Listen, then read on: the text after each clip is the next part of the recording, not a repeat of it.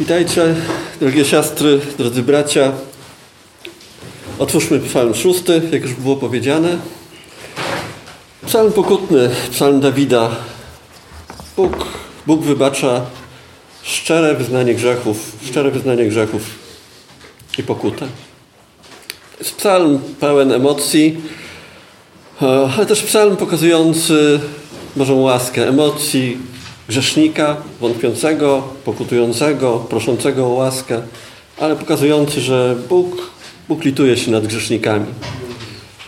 Przeczytajmy ten psalm. Panie, nie karcz mnie w swoim gniewie i nie karz mnie w swojej zapalczywości. Zmiłuj się nade mną, Panie, bo jestem słaby. Uzdrów mnie, Panie, bo moje kości drżą i moja dusza bardzo się zatrwożyła.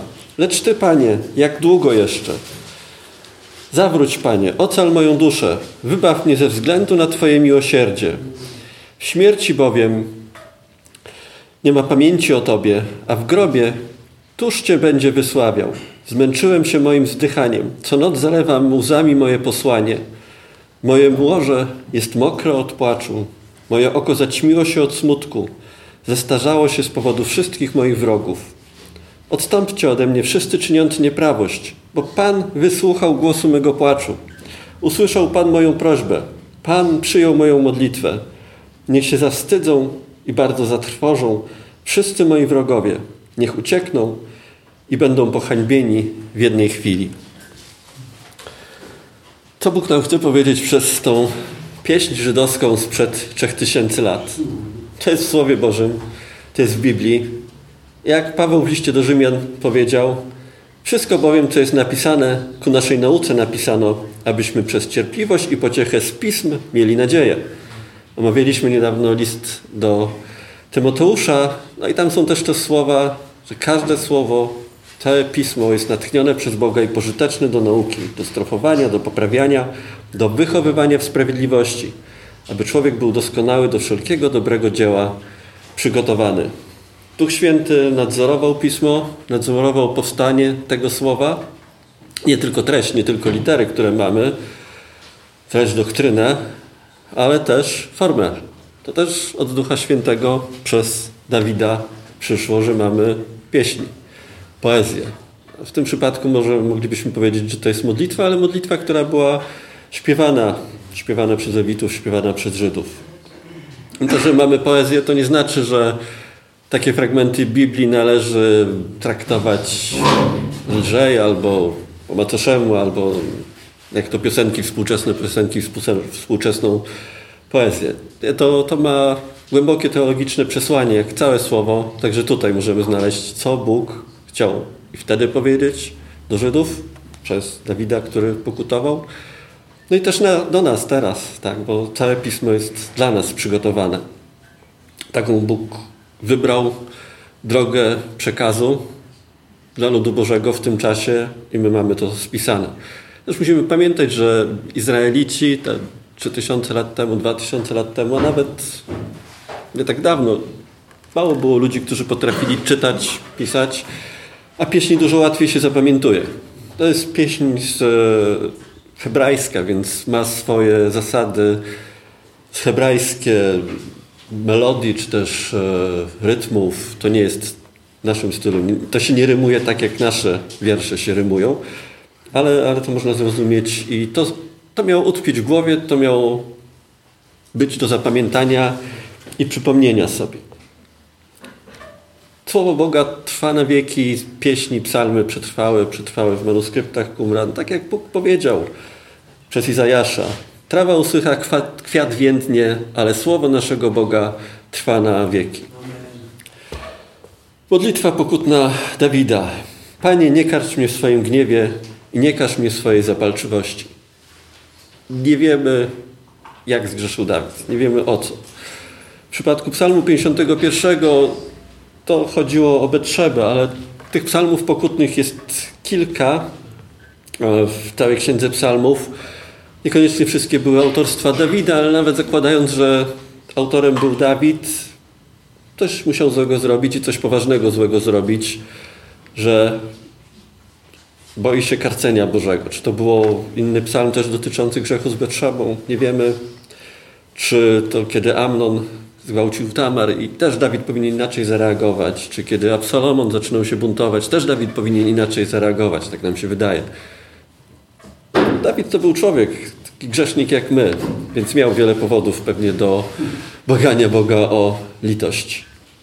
Sądząc po charakterze tego psalmu i, i głębokości płaczu Dawida i pokuty, to musiało być coś poważnego.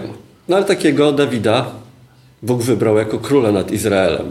Więc jest nadzieja. Jest nadzieja dla nas też. E, mamy grzesznika, grzesznika, Dawida, który upadł, który woła do świętego Boga. To Dawid wiedział. Bóg wiedział, że, Dawid, że Bóg jest święty. Boga świętego, który nienawidzi grzechu. W Księdze Izajasza, Izajasza szósty rozdział, o, Izajasz, kiedy zobaczył Boga, wołał te słowa święty, święty, święty. Czy zapisał nam te słowa, słowa święty, święty. sześć jeden.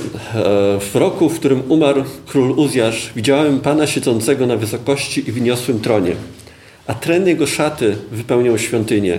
Serafiny stały przed nim, a każdy z nich miał po sześć skrzydeł. Dwoma zakrywał swoją twarz, dwoma przykrywał swoje nogi, a dwoma latał. I wołał jeden do drugiego, święty, święty, święty Pan zastępów.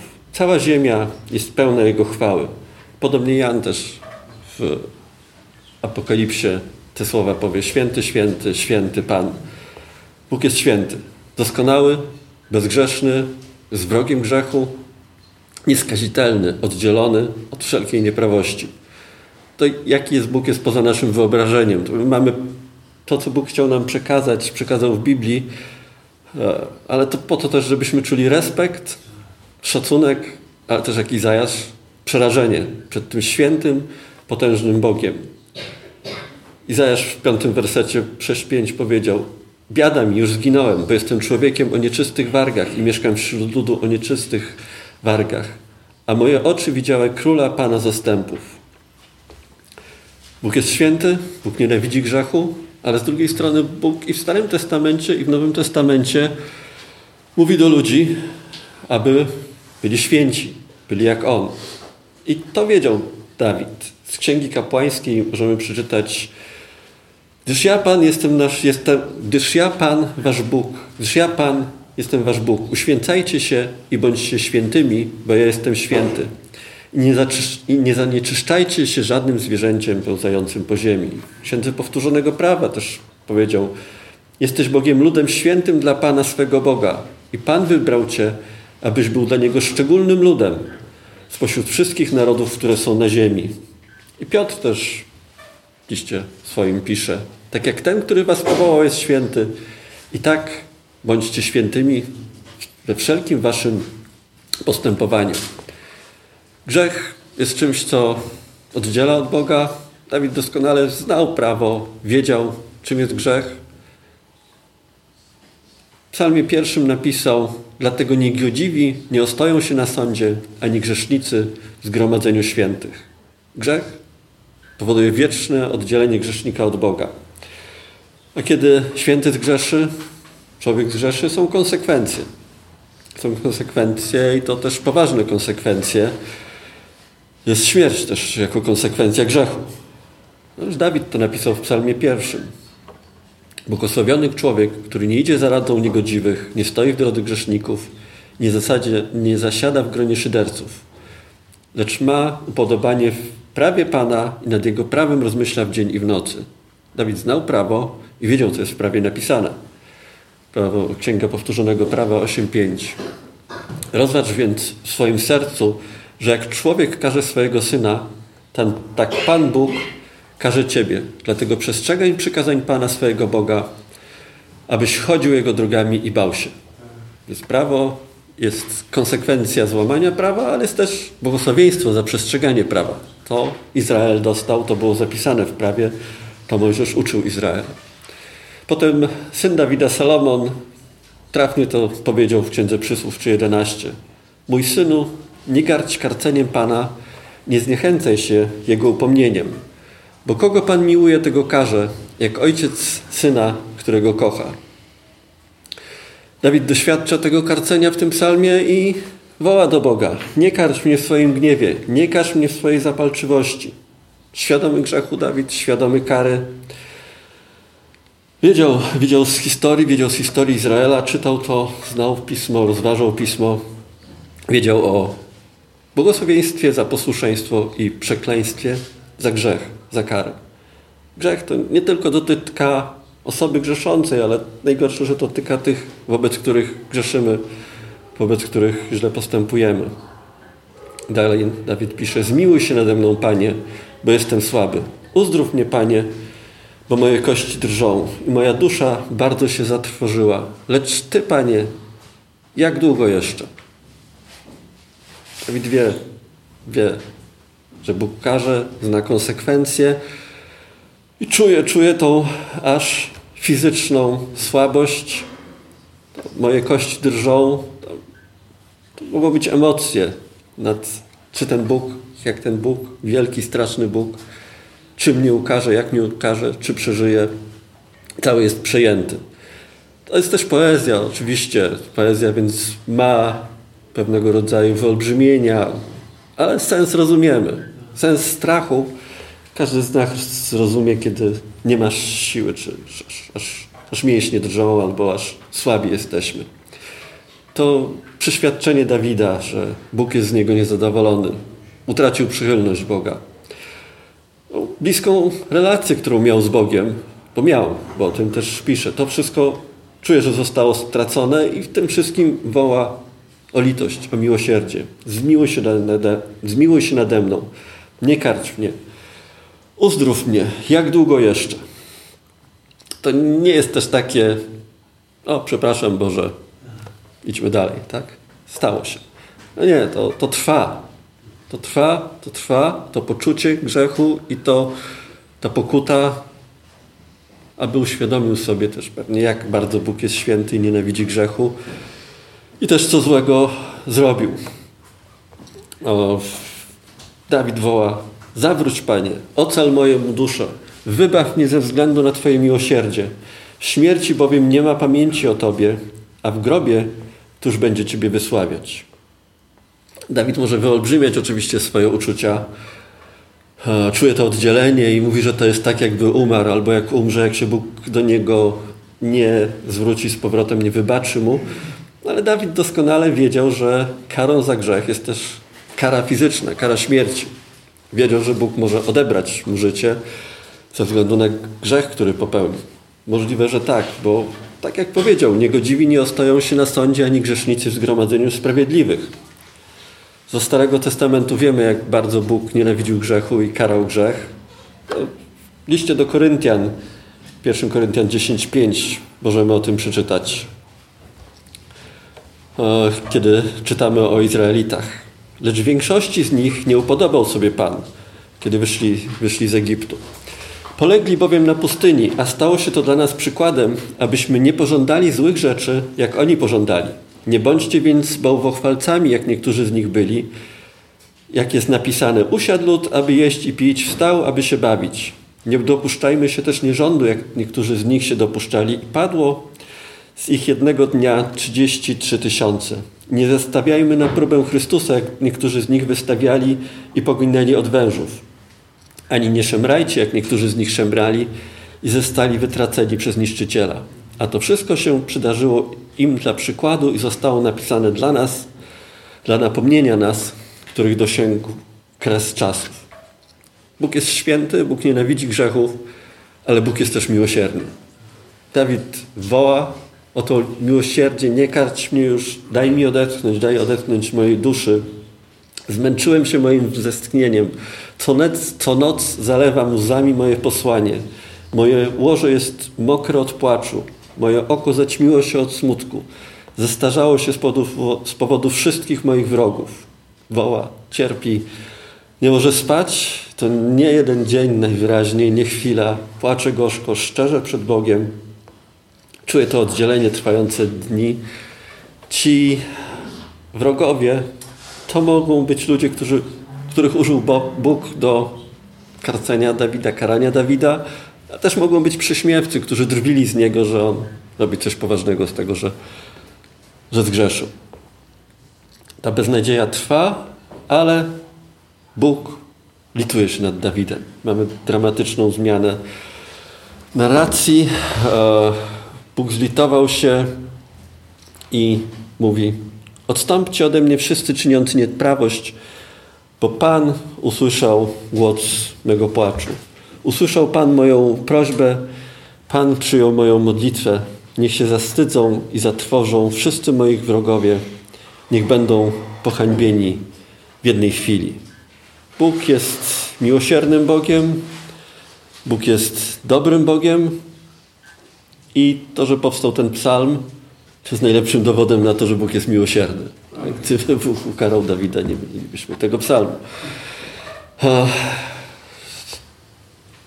To Dawid już wcześniej w psalmie czwartym powiedział: wiedzcie, że Pan oddzielił dla siebie pobożnego. Pan wysłucha, gdy zawołam do Niego. Zadrżyjcie i nie grzeszcie. Rozmyślajcie w swoim sercu na łożu i zamilczcie. Składajcie ofiary sprawiedliwe, ufajcie Panu. Płacz i szczere wyznanie przed Bogiem ma znaczenie. I to nie chodzi o to, że to trzeba jakoś emocjonalnie wyrazić. To chodzi o szczere serce. Szczere przed Bogiem wyznanie grzechów. To na Bogu robi wrażenie. Nie, nie emocje. Nie o to chodziło. Ale emocje też nie są złe. To, to nie jest tak, że, że to jest, że źle jest, jeżeli ktoś tak emocjonalnie reaguje. I to jest, to jest sposób, w jaki my powinniśmy też przychodzić do Boga. Bóg wysłuchuje szczerych modlitw grzeszników. W Ewangelii Łukasza w osiemnastym rozdziale, dziesiąty werset od dziesiątego możemy przeczytać. Dwóch ludzi weszło do świątyni, żeby się modlić. Jeden faryzeusz, a drugi celnik. Faryzeusz stanął i tak się modlił. Dziękuję Ci, Boże, że nie jestem jak inni ludzie, zdziercy, niesprawiedliwi, cudzołożnicy, albo jak ten celnik. Poszczę dwa razy w tygodniu, daję dziesięcinę ze wszystkiego, co mam. A celnik, stojąc z daleka, nie chciał nawet oczu podnieść ku niebu, ale bił się w pierś, mówiąc: Boże, bądź miłosierny mnie grzesznemu. Mówię wam, że raczej ten odszedł do swojego domu usprawiedliwiony, a nie tamten. Każdy bowiem, kto się wywyższa, będzie poniżony, a kto się poniża, będzie wywyższony. To jest przesłanie tego psalmu. Co mógł zrozumieć Żyd, Hebrajczyk te trzy tysiące lat temu? Jakiś pasterz biegający za owcami albo rolnik, który zbiera oliwki. Usłyszał pieśń. Oczywiście to było łatwiejsze do zapamiętania, czytaną czy śpiewaną przez lewitów. Słyszy tą modlitwę, jest pouczony przez Boga.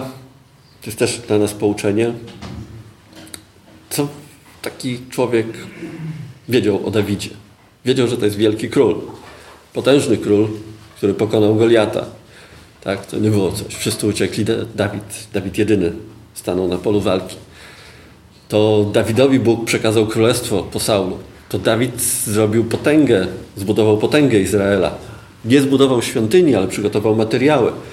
No ale to za czasów Dawida to się stało, ta, ta, ta chwała Izraela jako państwa. I on widzi tego Dawida, który płacze przed Bogiem i prosi o zlitowanie. Co, co on mógł sobie pomyśleć? Czy ten Dawid nie mógł złożyć ofiary? Dziesięciu owiec, stu owiec? Król to nawet tysiąc owiec mógł złożyć w ofierze za swoje grzechy. To tak się nie postępuje z Bogiem, to nie jest droga pojednania. To trzeba przyjść na kolanach i prosić o miłosierdzie. To Żydzi nie byli zbawieni przez wykonywanie prawa. Tak w liście do Galacjan Paweł napisał, a że przez prawo nikt nie jest usprawiedliwiony przez Bogiem, to jest oczywiste. Sprawiedliwiony, yy, sprawiedliwy będzie żył z wiary. Czyli ten Hebrajczyk miał zobaczyć, że Bóg chce czegoś innego. Bóg chce relacji z Nim, chce przyjścia, chce prośby o łaskę, o wybaczenie grzechów. To można by powiedzieć, że Paweł to mówi do współczesnych sobie, tak, do chrześcijan, a to nie dotyczyło Żydów. No ale ten fragment to jest zacytowany z Księgi Habakuka dwa cztery. Oto dusza tego, który się wywyższa, nie jest w nim prawa, ale sprawiedliwy będzie żył z wiary. To zbawienie przez wiarę było niezależne, czy w czasie prawa, czy w Starym Testamencie, czy w Nowym Testamencie. W takim razie po co było to prawo? W liście do Rzymian możemy otworzyć trzeci rozdział, dwudziesty werset. Paweł pisze, dlatego z uczynków prawa nie będzie ustra- usprawiedliwione żadne ciało w jego oczach, gdyż przez prawo jest pojednanie grzechów. Czyli prawo nie zbawiało ani Żydów, ani Żydów w Starym Testamencie, ani Żydów z Nowego Testamentu, ani nikogo, ponieważ nikt nie zostanie uznany za sprawiedliwego w jego oczach, w Bożych oczach, przez przestrzeganie prawa. Więc po co było w takim razie prawo? Po to, aby ludzie byli świadomi grzechu. A usprawiedliwienie było wyłącznie przez wiarę, jak Paweł dalej napisze w liście do Rzymian cztery trzy. Cóż bowiem mówi Pismo? Abraham uwierzył Bogu i zostało mu to poczytane za sprawiedliwość. A dalej w cztery sześć. Jak i Dawid mówi, że błogosławiony jest człowiek, któremu Bóg przypisze sprawiedliwość bez uczynku, mówiąc błogosławiony, błogosławieni, których nieprawości są przebaczone i których grzechy są zakryte. Błogosławiony człowiek, któremu Pan nie poczyta grzechu. To Paweł cytuje Psalm trzydziesty drugi. No i prawo było dane, prawo prowadziło do poznania, miało prowadzić do przyjścia do Boga i, i proszenie o litość, ale też w prawie były ofiary przewidziane za nieprawości, za grzechy, za niedociągnięcia. Był cały system ofiarniczy. O, musiała być przelewana krew zwierząt, był arcykapłan, ale co, jeżeli się zgrzeszyło następnego dnia? Też to był wymiar praktyczny. Taka owca kosztowała. Tak?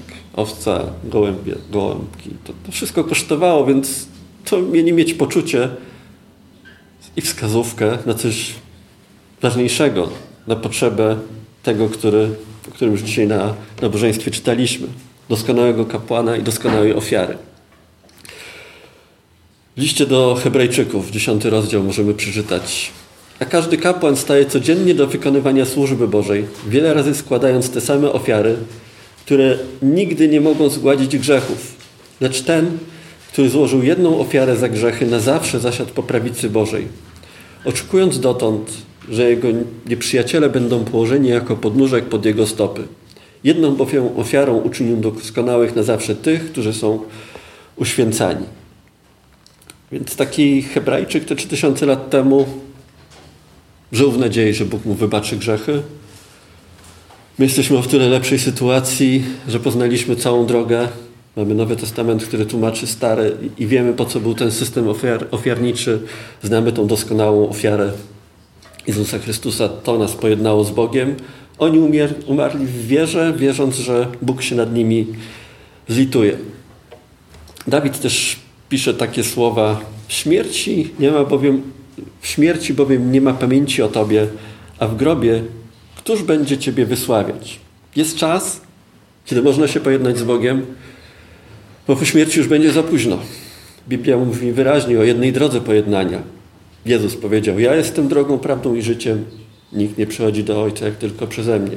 Bez pośredników, bez prawa. Jezus poszedł na krzyż, aby umarł, umrzeć za grzechy moje, Twoje. Jeżeli tego jeszcze nie przyjąłeś, jeżeli nie oddałeś Mu swojego życia, to pomyśl, że po śmierci już nie będzie możliwości. A nigdy nie wiadomo, kiedy Bóg odwoła z tego świata. Jest czas na pojednanie. Bo po śmierci już będzie tylko czas na sąd i na karę. Każdy zda sprawę przed Bogiem. Jesteśmy nowonarodzeni, większość z nas. Mamy nowe przymierze. Nowonarodzeni to znaczy oddaliśmy Bogu swoje życie, uwierzyliśmy, że Jezus umarł za nasze grzechy. Ale wielu też z nas traktuje grzechy, ja też, zbyt lekko. Spoufalamy się z Bogiem, jak uważamy, że Bóg odpuścił nam doskonale nasze grzechy przez krew Jezusa, no to możemy wszystko. Ale są ostrzeżenia, że Bóg się nie zmienia. Tak w Starym Testamencie i w Nowym są słowa o tym, że, że jest kara za grzech. W Dziejach Apostolskich możemy przeczytać straszną historię o Ananiaszu i Safirze. Dzieje Apostolskie, piąty rozdział. A pewien człowiek o imieniu Ananiasz ze swoją żoną Safirą sprzedał swoją posiadłość i za wiedzą swojej żony odłożył sobie część pieniędzy, a pewną część przyniósł i złożył u stóp apostołów. Lecz Piotr, lecz Piotr powiedział, Ananiaszu, Dlaczego szatan tak napełnił Twoje serce, abyś okłamał Ducha Świętego i odłożył sobie część pieniędzy na, za ziemię? Czy to, co miałeś, nie było Twoje? Dlaczego dopuściłeś się tego? I Ananiasz, usłyszawszy te słowa, padł nieżywy. To z czasów dziejów, ale potem też Paweł ostrzega nas w liście do Koryntian. pierwszy Koryntian jedenaście dwadzieścia siedem. To odnosi się do czasu wieczerzy. Dlatego też kto je ten chleb albo pije ten kielich pański niegodnie, będzie winny ciała i krwi Pana. Niech więc każdy człowiek bada siebie samego i niech tak je z tego chleba i pije z tego kielicha. Kto bowiem je i pije niegodnie, sąd własny je i pije, nie rozróżniając ciała pańskiego. Dlatego jest wśród was tak wielu słabych i chorych, a niemało też zasnęło. Bo gdyśmy, gdybyśmy sami siebie sądzili, nie bylibyśmy sądzeni. Lecz gdy jesteśmy sądzeni, przez Pana jesteśmy karceni, abyśmy nie byli potępieni wraz z światem. Czyli Bóg, tak jak w Starym Testamencie, tak w Nowym Testamencie, sprawuje opiekę nad swoimi dziećmi, swoim ludem i prowadzi. W liście do Hebrajczyków dwanaście możemy przeczytać. I nie zapominajcie o napominaniu, które jest skierowane do was jako synów. Mój synu, nie lekceważ karania Pana, nie zniechęcaj się, gdy On ciebie napomina. Kogo bowiem Bóg miłuje, tego karze, a chłoszcze każdego, kogo za syna przyjmuje. Syna, córkę, to, to swoje dzieci. Jesteśmy grzesznikami, którzy mają być święci. A w liście do Kolosan trzy, od pierwszego wersetu możemy przeczytać o świętych z czasach apostołów. To jeszcze za czasów apostołów ten list był napisany. Jeśli bowiem wraz z Chrystusem powstaliście z martwych, szukajcie tego, co w górze, gdzie Chrystus zasiada po prawicy. Myślcie o tym, co w górze, nie o tym, co na ziemi. Umarliście bowiem i wasze życie jest ukryte z Chrystusem w Bogu. Lecz gdy się Chrystus ukaże, nasze życie ukaże, wtedy i my, i wy razem z Nim ukażecie się chwale. Umartwiajcie więc wasze członki, które są na ziemi. Nierząd, nieczystość, namiętności, złe żądze i chciwość, która jest bałwochwalcem, z powodu których przychodzi gniew Boży na synów nieposłuszeństwa. I wy kiedyś tacy, i wy niegdyś tak postępowaliście, gdy żyliście w nich. Lecz teraz i wy odrzućcie to. Gniew, zapalczywość, złość, bluźnierstwo i nieprzyzwoite słowa z waszych ust. Nie okłamujcie się nawzajem, skoro zrzuciliście z siebie starego człowieka z jego uczynkami. Dawid nie był święty i pokutował z grzechów. I jak widzimy, Kościół w Kolosach też nie był święty, bo to jest list do świętych tego Kościoła. Grzeszymy, upadamy. Ale mamy Boga, który jest miłosierny, który nadzoruje nas, który daje nam poczucie grzechu, czas na pokutę, na odwrócanie się od tych grzechów. Jakub też w swoim liście o tym pisze, Jakuba cztery siedem. Poddajcie się więc Bogu, przeciwstawcie się diabłu, a ucieknie od was. Zbliżcie się do Boga, a zbliży się do was. Obmyjcie ręce grzesznicy i oczyśćcie się, ludzie umysłu dwoistego. Ubolewajcie, smućcie się i płaczcie. Wasz śmiech niech się obróci w smutek, a radość przygnębienie. Uniżcie się przed Panem, a On was wywyższy. Święci dwa tysiące lat temu zmagali się z takimi samymi problemami jak my, że teraz zmagamy. Słyszeli i byli przeprowadzeni. Wtedy przez apostołów, teraz mamy całe słowo spisane. Mamy te listy apostolskie, mamy świadectwa i Bóg nas, ale Bóg się nie zmienia. Bóg nas dalej prowadzi, dalej nas kocha, dalej nas uświęca i oczekuje tego, aby Kościół był święty. Świętymi bądźcie, tak jak Bóg jest święty. To jest działanie Ducha Świętego w Kościele, które przygotowuje Kościół na przyjście Pana. Tak jak w liście do Efezjan możemy przeczytać. Ten fragment jest czytany do mężów, jak mają postępować z żonami, ale ten fragment mówi o Chrystusie, który umiłował Kościół. Efezjan pięć dwadzieścia siedem. Mężowie, miłujcie swoje żony, jak i Chrystus umiłował Kościół i wydał za niego samego siebie, aby go uświęcić, oczyścić obmyciem krwią przez słowo, by stawić, go przed, by stawić przed sobą Kościół chwalebny, nie mający skazy, ani zmarszczki, ani czegoś podobnego, lecz żeby był święty i nienaganny. Bóg przygotowuje swój Kościół, święca swój Kościół. Przygotował drogę dla grzeszników, drogę uświęcenia dla grzeszników. Pokuta jest częścią z tej drogi zdania sobie sprawy z grzechu. I tutaj jeszcze Paweł zwraca uwagę, w jakim celu. W liście do Tesaloniczan, w pierwszym liście do Tesaloniczan możemy przeczytać: Pan zaś niech sprawi, że będziecie wzrastać i obfitować w miłości do siebie nawzajem i we wszystkich i do wszystkich, tak jak, taką, jaką i my mamy do was. Aby wasze serca były utwierdzone jako nienaganne w świętości wobec naszego Boga i Ojca na przyjście naszego Pana Jezusa wraz z wszystkimi świętymi. Bóg chce, żebyśmy byli święci, ale święci w Nowym Testamencie, we wszystkich listach możemy przy, o, przeczytać, że oczekiwali przyjścia Pana. To jest to, do czego wzywali apostołowie. Oblubienica ma być święta, nienaganna, ma być przygotowana na przyjście Pana.